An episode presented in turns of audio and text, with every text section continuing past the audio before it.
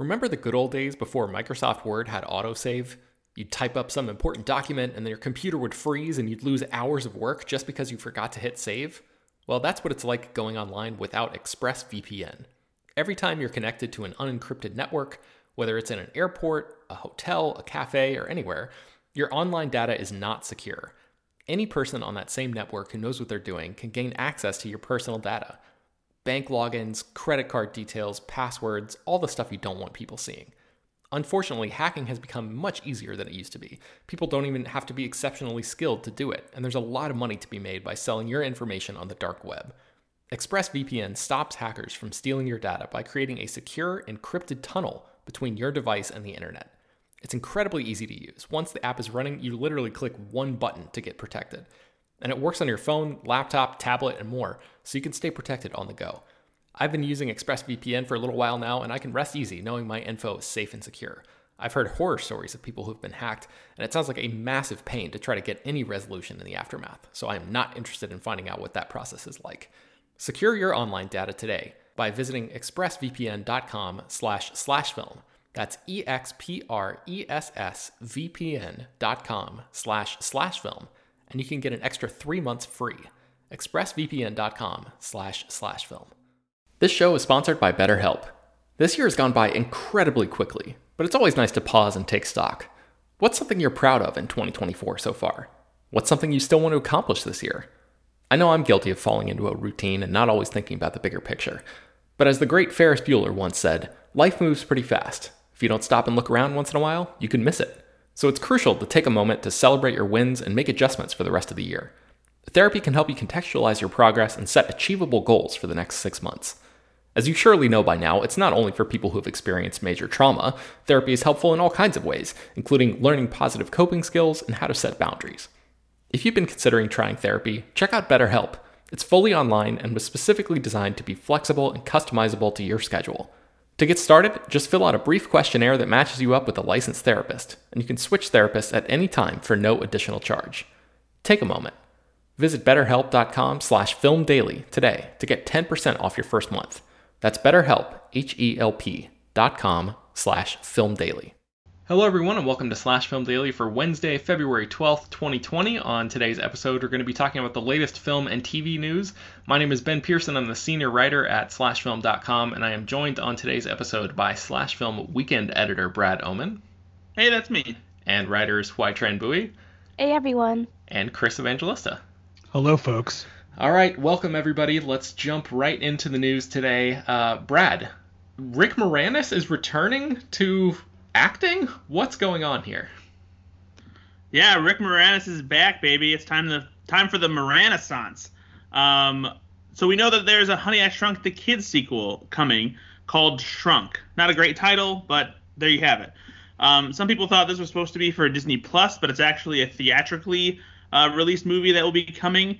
And there have been rumors uh, over the past week that Rick Moranis was going to come back and reprise his role as Wayne Szalinski, the uh, inventor who created a machine that could shrink things and accidentally shrunk his kids in the uh, original movie, and then eventually blew up his baby in the second one. And a, a lot of people thought that it didn't sound very accurate because Rick Moranis hasn't really come back for anything. Uh, he he says that he's not retired, but he's been very picky about uh, doing anything uh, related to acting. He stepped away from it after his wife unfortunately died of cancer. He wanted to raise his kids and be there for them, but now his kids are all grown up, and it seems like he's ready to work because uh, he is back as Wayne Szalinski for Shrunk. Uh, we will play the same character. Josh Gad is on board to play uh, his grown-up son, Nick Szalinski. Uh, and he's supposed to accidentally shrink his own kids. However, there are some extra details floating around online from uh, the original report that actually uh, scooped this story before Deadline got a hold of it. Uh, this Disney fan uh, news website called DisInsider uh, has some information from a casting breakdown. And I'm going to read through it here real quick because it paints kind of a depressing portrait for Wayne Szalinski.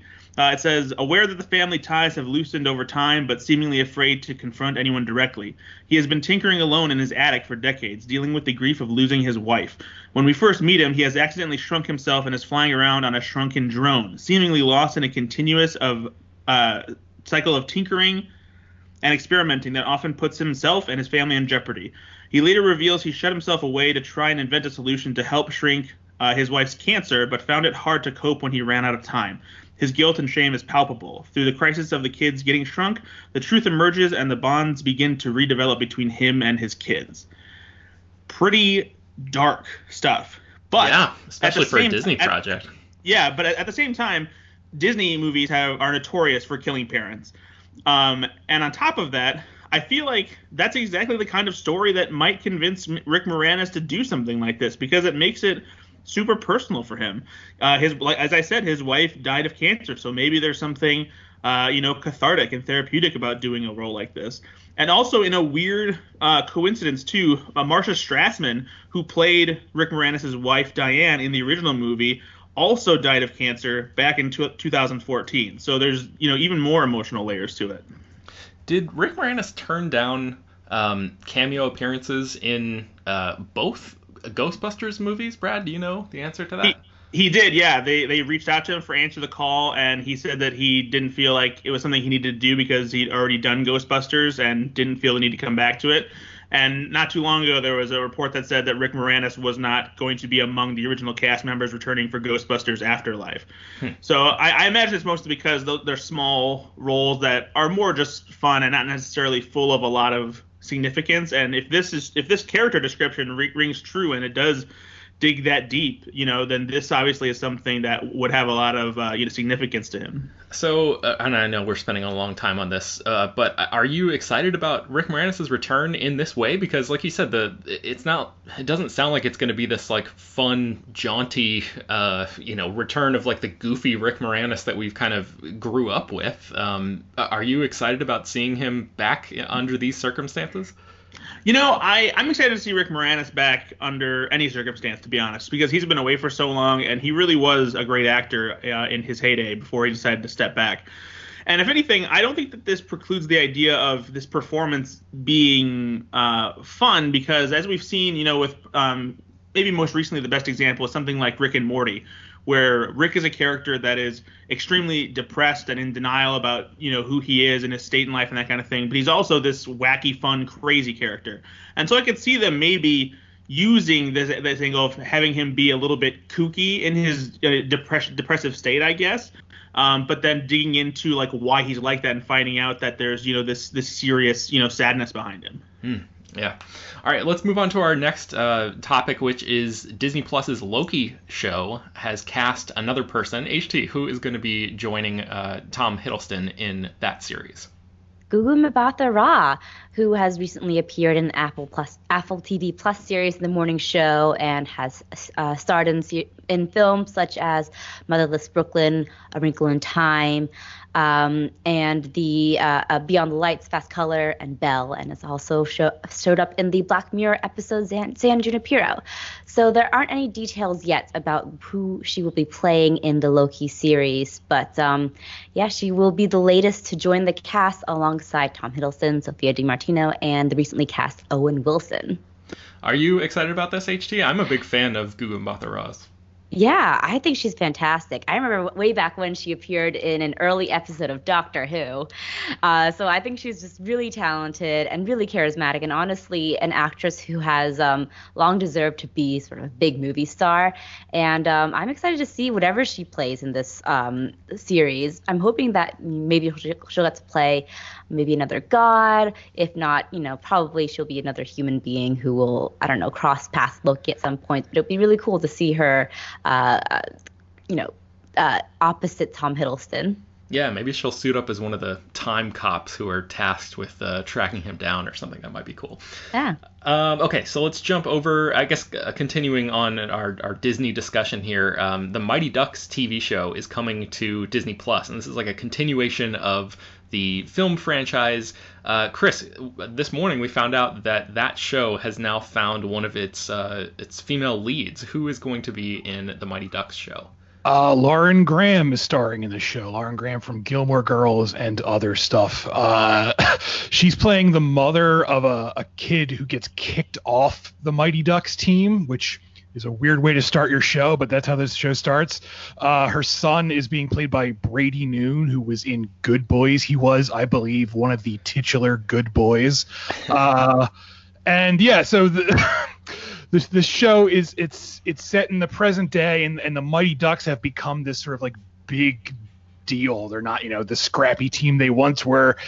And when this kid gets kicked off the Mighty Ducks, uh, he sets out to build his own ragtag team of misfits. So it seems weird to call this a Mighty Ducks show because it seems like it's not actually about the Mighty Ducks, but there you have it. Yeah, that's that's the strangest um, angle that I, am trying to wrap my head around. Like, why is this show called The Mighty Ducks, other than obvious just you know brand recognition? If it, if it doesn't sound like they're really going to be a big part of it, um, Brad, I know you're you're a big fan of this. Uh, I guess film trilogy, um, and I think the Mighty Ducks like spun off into. Did they do an animated series at one point that was like about alien ducks or something? I don't know. I don't know if you ever watched uh-huh. that, Brad, but there was an animated series where there were I don't know if they were alien ducks, but they were at least anthropomorphic ducks who played hockey, and I don't know if they were superheroes or, or what. Yeah, it was very 90s, whatever it was. Um, yes. What, what do you make of this, Brad? Um, you know, I'm I'm intrigued by the premise. I uh, we talked about this in Slack because it seems weird to me that like the Mighty Ducks have become this big, you know, phenomenon, and they you know kick this kid off the team because it kind of makes them the bad guys. But then Peter pointed out that it kind of puts a Cobra Kai spin on the situation where, uh, you know, Ralph Macchio was considered to be the hero of the Karate Kid, but in Cobra Kai, he's kind of the jerk in the series. So uh, it kind of puts an interesting spin on it. It does seem weird that the show is still called The Mighty Ducks. Um, because based on that, I, I suppose maybe we'll see um, something along the lines of like, well, they're not really the Mighty Ducks we used to know, so these are the real Mighty Ducks, or, or so, something like you know along those lines. Mm-hmm. Um, but you know, I, I do think that Brady Noon is a, a, good choice for the kid lead. He's hilarious in Good Boys. Uh, Laura Graham uh, apparently is very good on Gilmore Girls. HT can attest to that. She, she has said apparently. yes, she is good in it. It's she's great. So yeah, and we, we've heard rumblings that Emilio Estevez might be uh, coming back as Gordon Bombay, which would be the thing that gets me really excited. And hopefully we'll get to see some of the original Mighty Ducks uh, come back in some capacity as well, and you know, in, in cameos. So I'm I'm at least willing to check it out. Chris, I have to ask you, did you grow up watching the Mighty Ducks movies? I, am finding it very difficult to picture a young Chris Evangelista sitting down and watching all three Mighty Ducks movies as those films came out, but I could be wrong. What's your relationship to the Mighty Ducks? Uh, I saw the first one, and I have really no memory of it other than Emilio Estevez is like drunk, and that's why he ends up hosting. He ends up coaching the team, which is like a really odd. I can't imagine that like Disney making a movie like that today, where some drunk guy gets hired to coach a team as as punishment for being drunk. But uh, I remember like there's a character named Goldberg. That's really all I remember. I don't I don't think I ever saw the sequels. Uh, so yeah, I, I did not have like a huge attachment to it as as a child. HT, was this um a little bit before your time, or was this sort of like right in the sweet spot for you growing up as well? Came out the year I was born. So Okay, all right. Oh so my god. what did, the hell? did you ever catch I, up with it, HT? I did not. I have no interest in hockey. Uh, so I've never seen the Mighty Ducks, and uh, I don't know if I will go back and watch it. I, you know, well, Disney Plus is there for me, so I guess I have a chance now. Yeah. Unfortunately, I don't think the Mighty Ducks movies are on Disney Plus, or at least the sequels aren't. Uh, maybe one of them is, because I know the the sequels were on. Um, I think they're on H.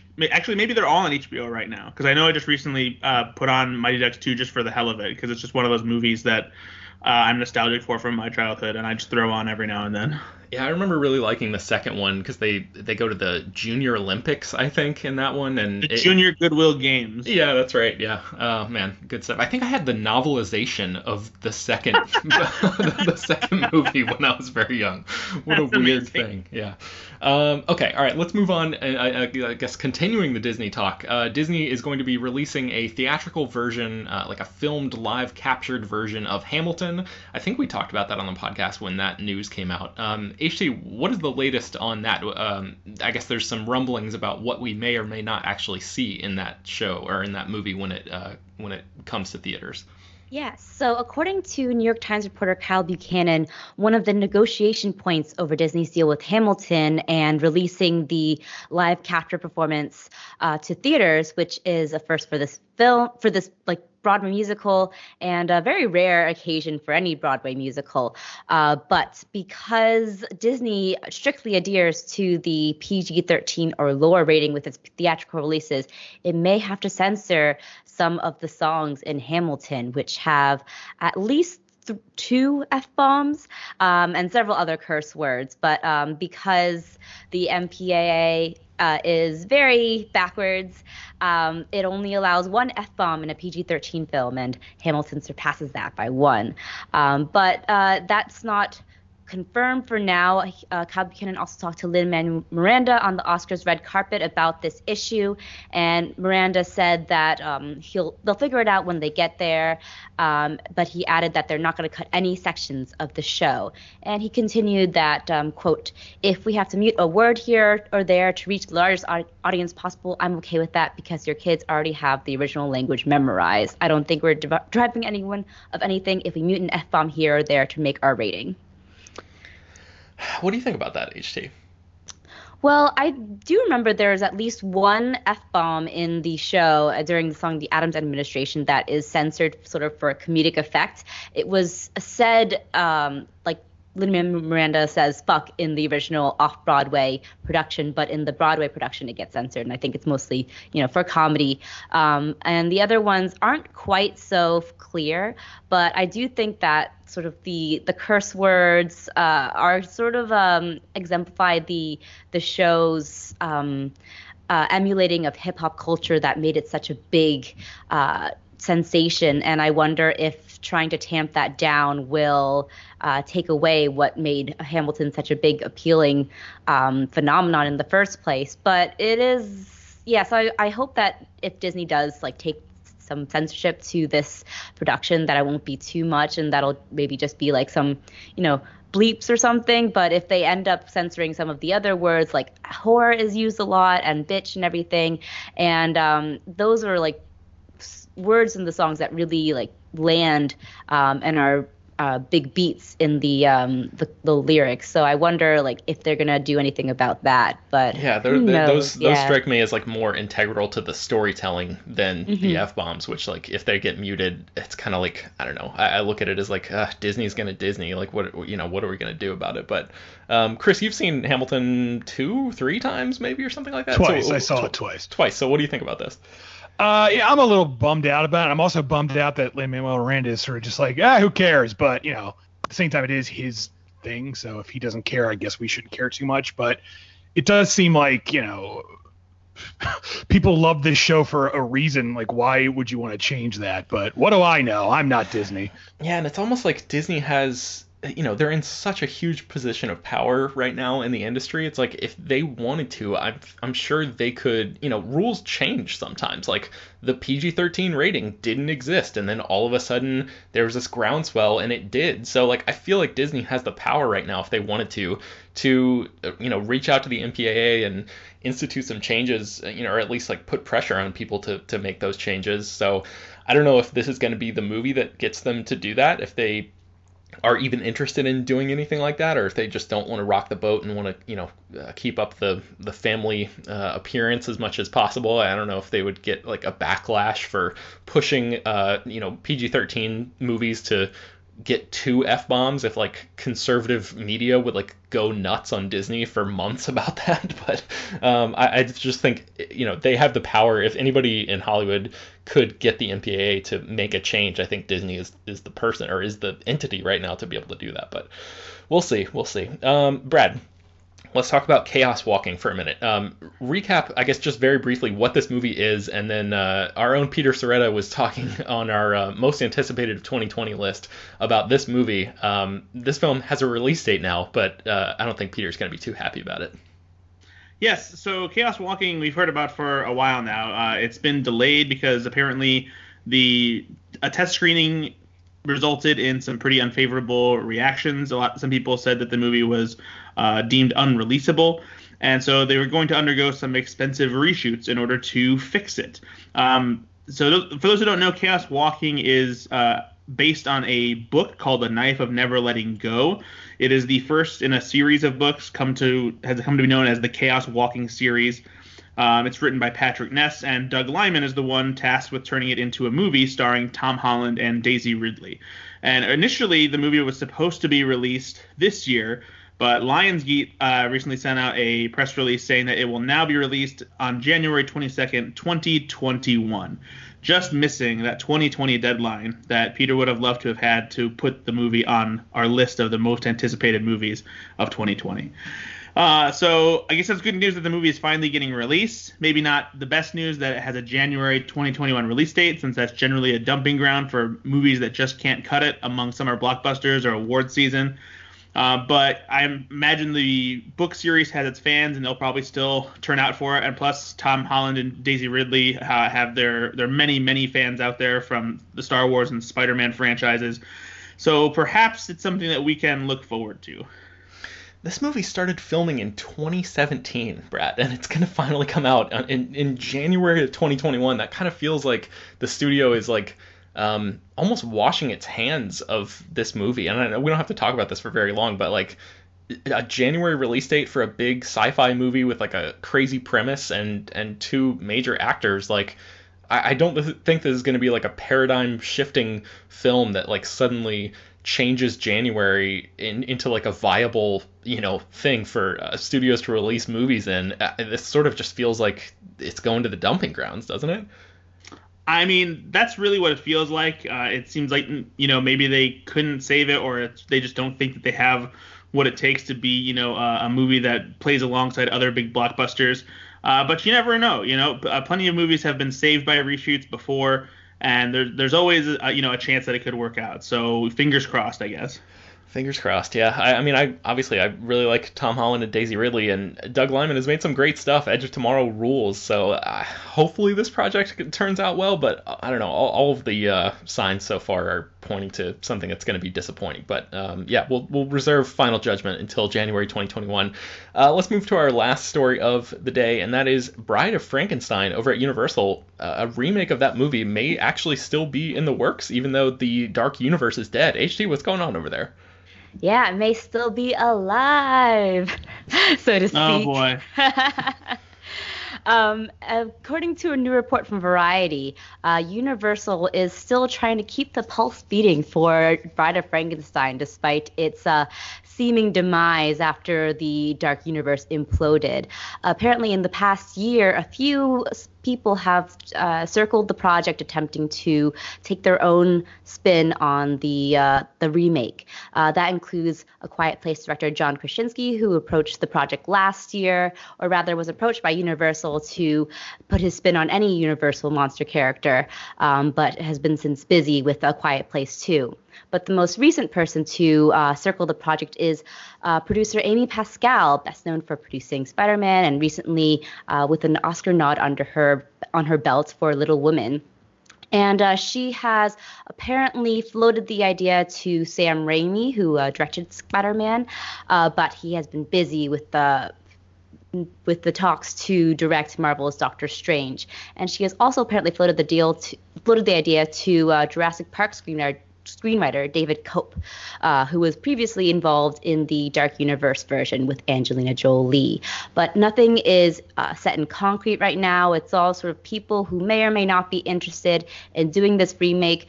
But it seems that Universal uh, is is interested in having different people, producers, directors, uh, put their spin on it, and maybe not in an overall franchise, but with um, edgier, more affordable takes, like we are seeing with the upcoming Invisible Man remake starring Elisabeth Moss.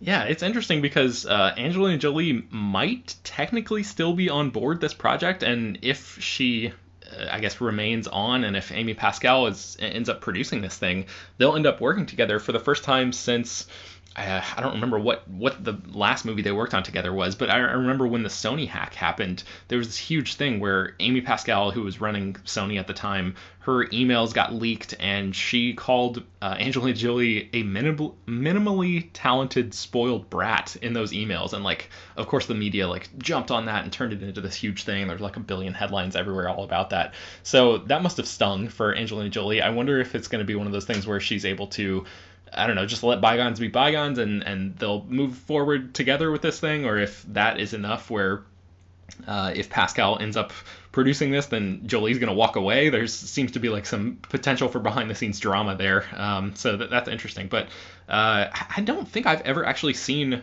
the original Bride of Frankenstein. Chris, you must have seen it, right? As a big horror fan. Oh, yes. Yeah. So what do you make of of the fact that uh, Universal keeps, I guess, um, coming back and circling around to this property in particular of all of the um, Universal monsters uh, the you know the stable of creatures that they have there. This one seems like the one that they really don't want to let go. Um, does the original movie uh, warrant you know this level of, uh, of scrutiny and all of that stuff? Do you think that there's enough um, potential in a remake for them to be caring about this as much as they seem to?